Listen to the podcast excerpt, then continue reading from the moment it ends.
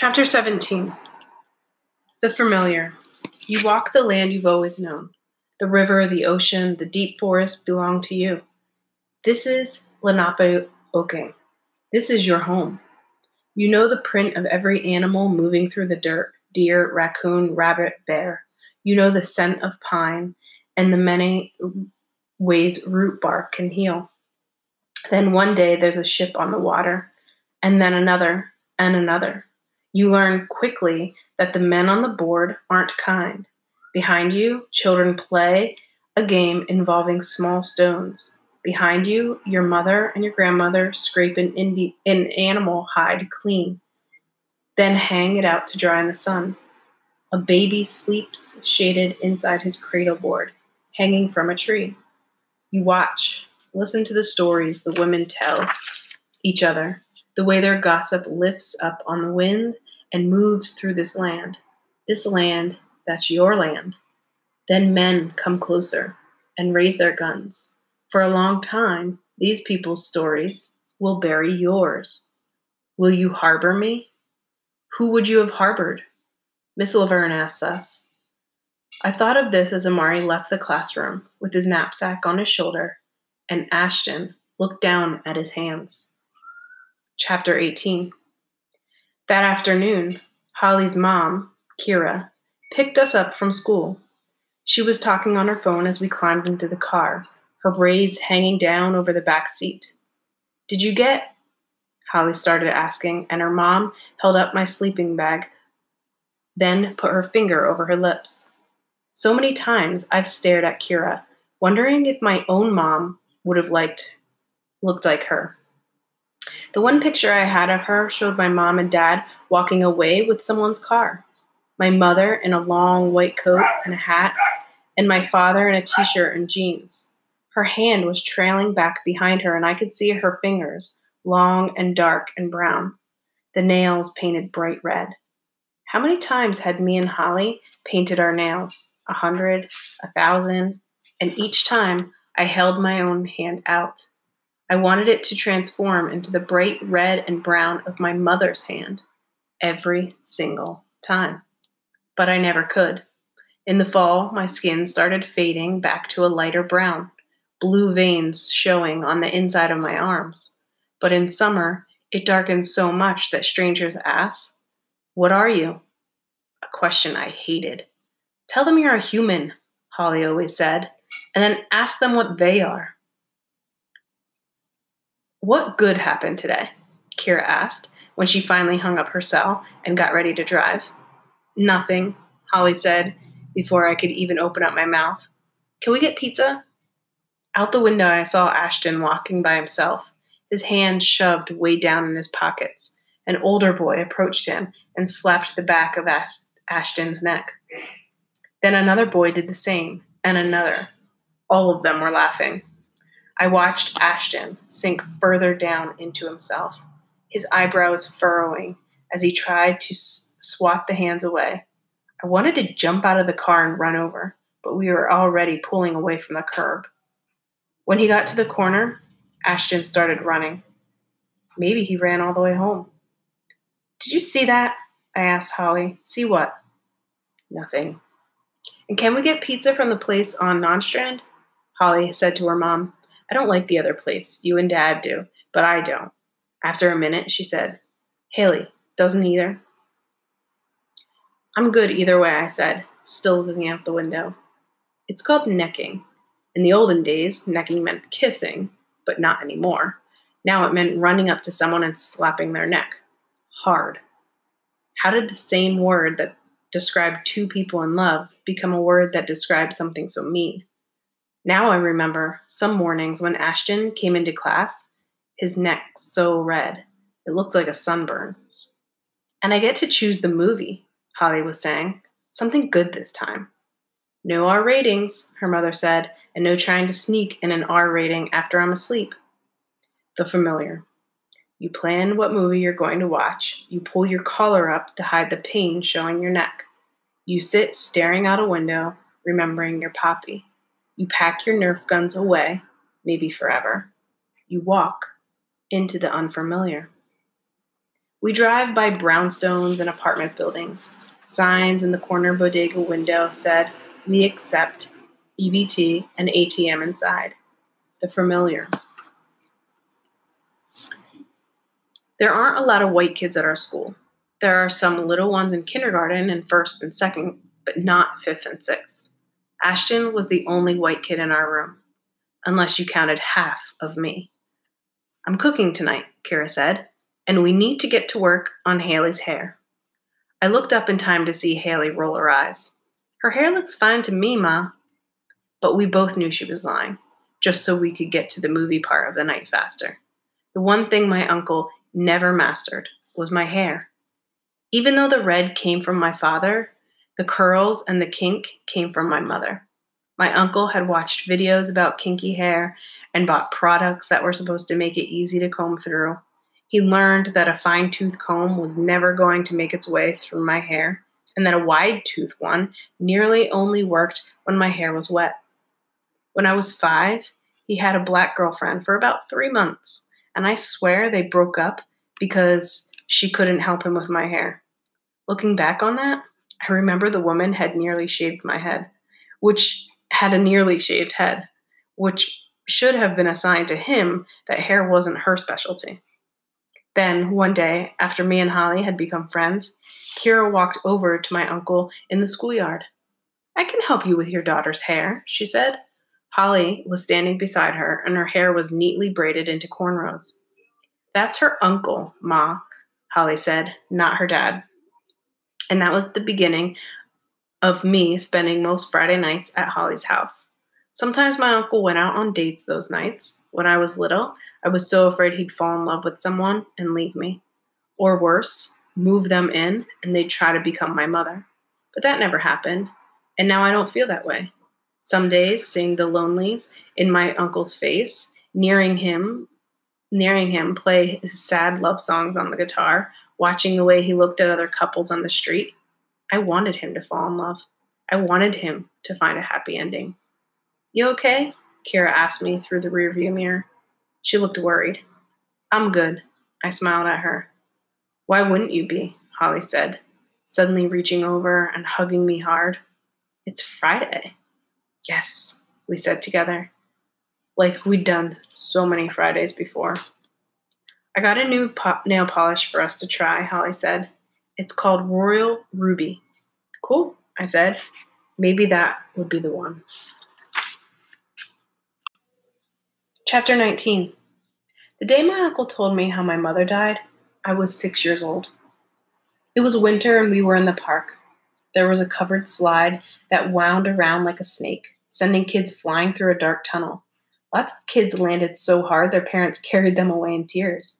But not me. I loved everything about that slide the steep metal stairs that led to the top of it, the way you had to stand above it so that you could slip yourself in legs first the way your body seemed to get snatched away, pulled through the darkness, then back into the bright light of winter. My uncle calls it the one time.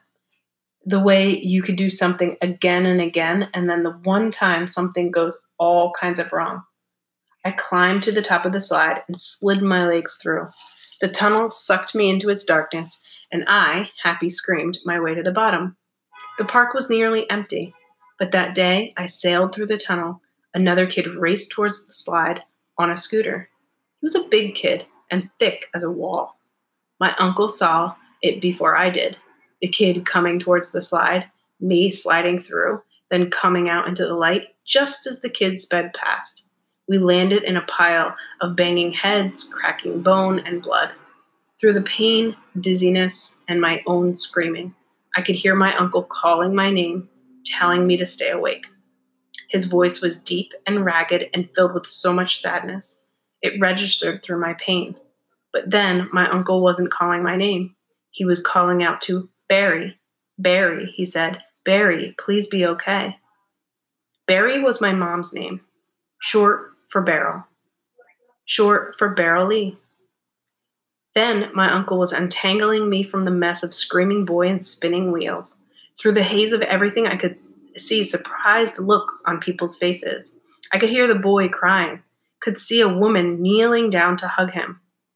You're good, Barry, my uncle said again and again. You're going to live. You're going to be okay. It was my first and only time in an ambulance. I don't know how it got there, but I was inside of it, the sirens blaring. My uncle's ragged voice, the bright lights, and someone else, a paramedic maybe, moving around us on the way to the hospital. I tried to tell him I wasn't Barry, but the pain in my arm and head made it too hard to form words, and somewhere between the park and the hospital, I must have passed out. When I woke up, I was in the hospital room and it was dark out. My arm was in a cast from shoulder to wrist, and there was a thick bandage over my ear. Sixteen stitches behind your ear, my uncle said, bending forward to kiss the top of my head. You're a soldier in the army of sliding board, sliding board catastrophes. I'm not Barry, I said. It hurt to talk. The words pounded against my chest. My uncle leaned closer. You're not very what, sweetie? No, I said, my words coming out quiet and slow. I'm not Barry. You called me Barry before.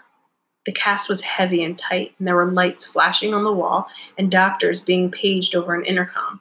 The room smelled like the alcohol prep pads my uncle kept in the medicine cabinet. You called me Barry, I said, but I'm Haley. My uncle was sitting in a chair right next to me.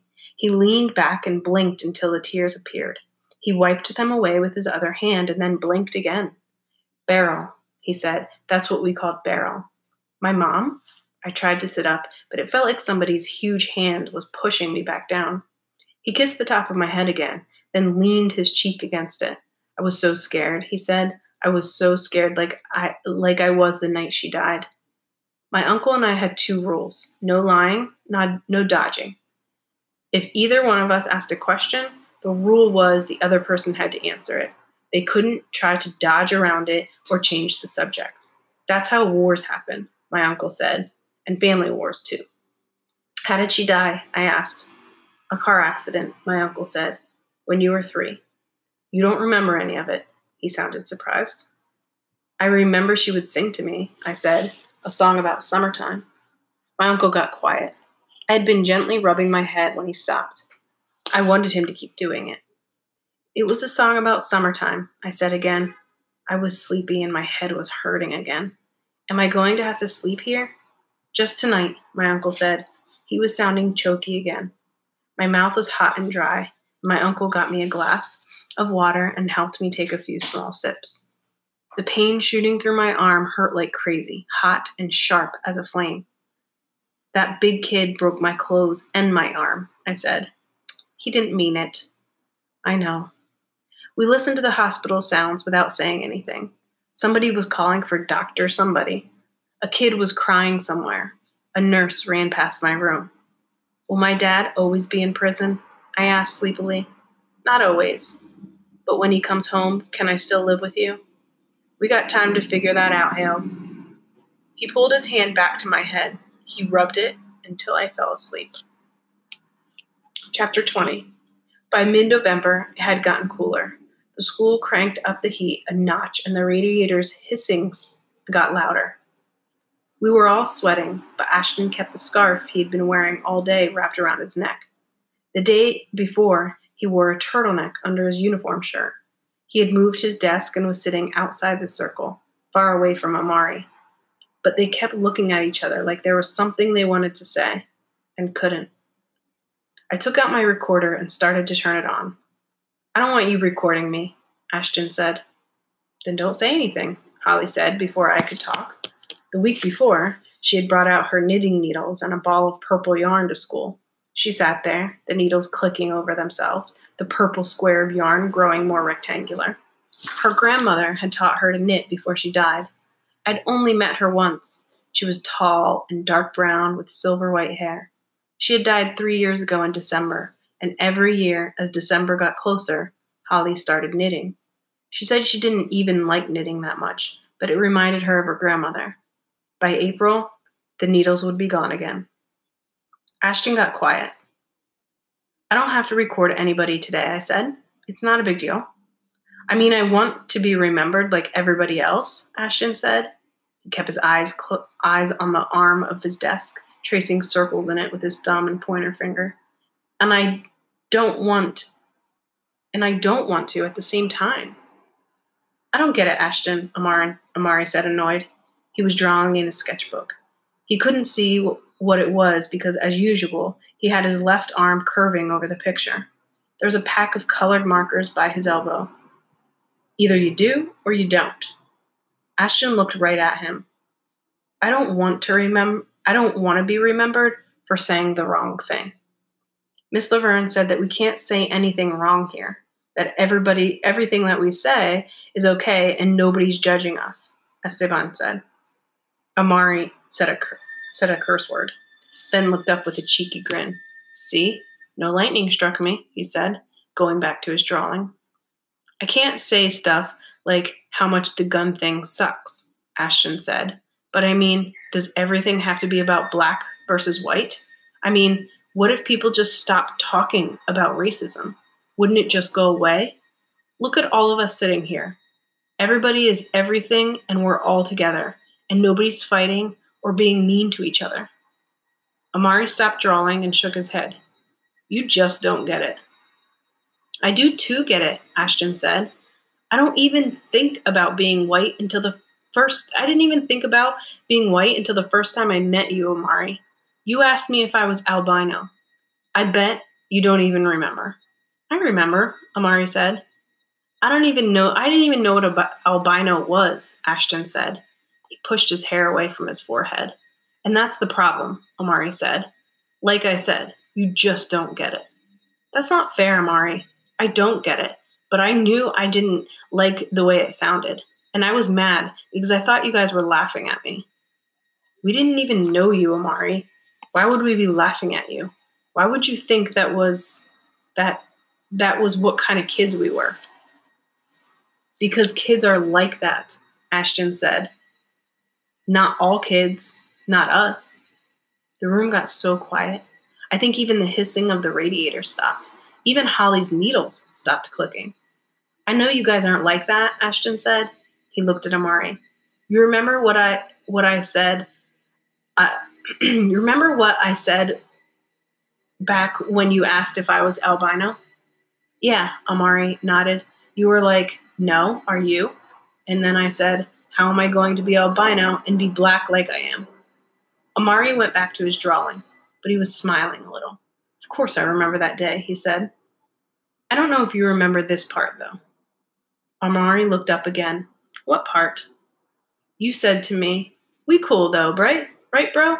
It's all good. I'm Amari. And the way your voice sort of just dropped down into something so. I don't know, dude. It was friendly. He pointed to his chest. I felt myself choking up inside. For some reason, when you said that, I missed everything we left in Connecticut a little bit less. You know? Our house, our street, my grandma, my school, my friends, all of it. It didn't feel so hard right then, just because you'd said, It's all good. I'm Amari. Yeah, Amari said. I remember that. Of course I remember that. You do? Yeah. That's when me and you became friends. Yeah, Ashton said. I know. They looked at each other, and it was like they had left us, like they had gone back to the day when they were little kids and were standing in the schoolyard with the September light shining down on them and kids running all around. The sound of the flag flicking in the wind above them. It's all good. I'm Amari. Where the rains where where the words raining down over them, like snow, like soft and welcoming snow.